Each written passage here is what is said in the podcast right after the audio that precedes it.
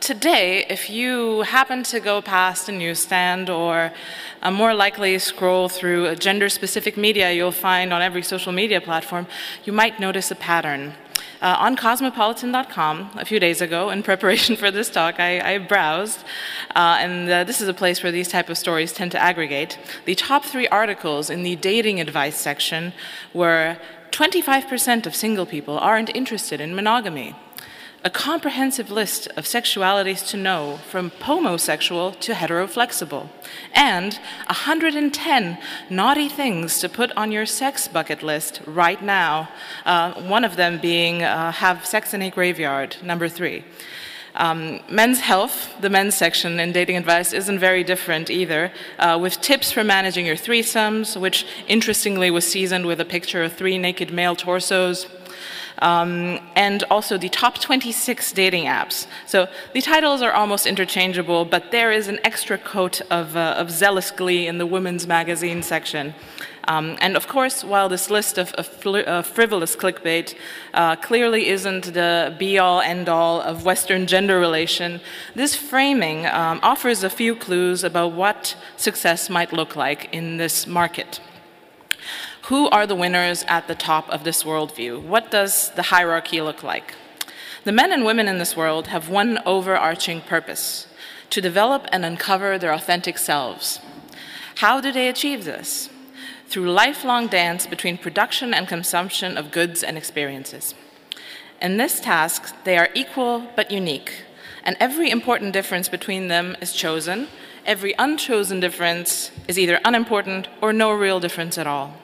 Identity in this worldview is both all important and in constant flux because reality itself is at the mercy of the self, the choice machine. This is the main bargain that liberalism has at its heart. Choice is the sacred act that you must participate in. This is not a choice. The winners in this game are the people who can and do make all the choices they maximize optionality, they check things off their bucket lists, they are the connoisseurs, they are worldly, and they have refined palates. The losers are those who have no choice, like the, uh, the uh, ominous incel threat. The victims are those whose choices are constrained by society through lack of education, poverty, or currently stigma. And because women are more limited in their capacity to be good subjects of the liberal order by their closer ties to nature, we have to pretend. We have to pretend that they're just the same as men, better actually, were it not for the ever present boot of the patriarch. Liberalism needs to treat women like children, their inadequacies papered over, their victories celebrated with cake and stories of badass dragon slaying, not for women's sake, mind you, they are as miserable as ever, but for the sake of coherence and legitimacy of the liberal order. A realistic view of women's nature endangers the system because women represent nature itself.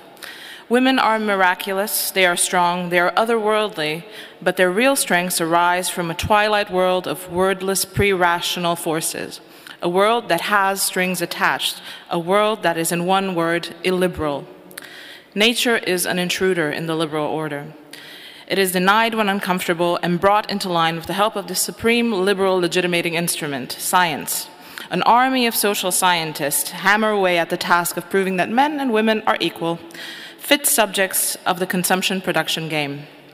And to nobody's surprise, the science has appeared to make the case, with famous papers like uh, The Stereotype Threat uh, and thousands of other peer reviewed pieces of the puzzle. Everything else is anecdote. The glaring differences between men and women are an artifact of your lying eyes. Women, like men, like anyone, need a sex bucket list and tips to manage their threesomes. They're interchangeable producer consumer automatons first, and then they're also badass at it. So, to make sure we keep up, appearance, keep up the appearance that society is composed of a cast of diverse but absolutely equal rational choice machines, every friction caused by the inescapability of nature must instead be caused by society every instance of entrenched inequality, which a century's worth of exorbitant interventions hasn't made one dent in, is more proof that the ills of society are ever more pernicious than we thought. Liberalism cannot stop this ratchet because it grows out of its founding myth. The one thing that the system cannot admit, the one straining card at the heart of this wobbling edifice, is that people are not equal in the dimensions that liberalism prizes, and they are not utility maximizing rational individuals shopping around freely for the best choice. They are not inherently liberal creatures, and that some are less liberal than others. The gay careerist, for example, is more fit to be a denizen of the liberal order than the mother of three. This is simply a fact.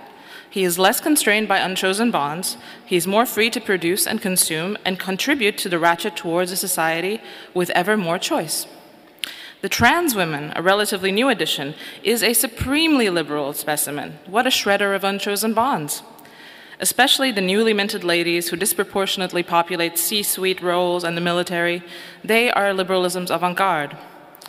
Their most basic identity is affirmed through an act of consumption, and smashing unchosen bonds with the added benefit of breaking open spaces for, which were formerly off limits to the rational chooser beneath the petticoat. For now, it doesn't get more liberal than that. The next frontier is very likely the liberation of the rational agent in children. The machine is already in motion for that. There is no space for inequality under this regime, there is no space for complementarity liberal individuals do not need each other. We've conquered the harshness of nature so profoundly that life is now simply a playground for the homunculus driving its customizable meat suit, so the story goes. In an, in an, environment of algorithmic dating, pickup artistry, dating market strategy, optimizing for long term optionality, the other becomes another thing to be consumed and discarded. The ultimate proof of our disconnection is that we are dying out.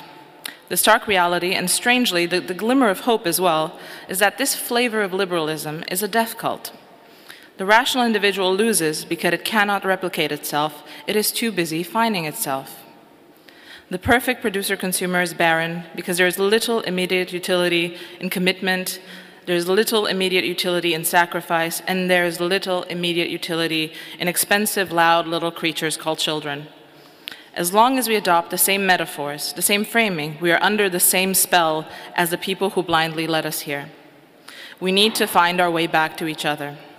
And without faith and commitment to the other, our future stops here. The challenge of our generation and those to come is immense. This framing of life as an existential buffet is the water we swim in. Nothing outside of active resistance and massive coordination will do to overcome it. You can't choose to go at this alone. We need each other. Women need men. Children need mothers and fathers. It is simple and eternal and needs to be remembered. And in closing, I, I want to echo a sentiment that's been, for me, the, the uniting theme of, of other contributions to this, uh, to this conference. We have faith, we have vitality, uh, and a glorious vision of the future, truly, on our side. Uh, it is time we the, live, these values confidently because they are very competitive in a world that is thirsting for meaning. Thank you very much.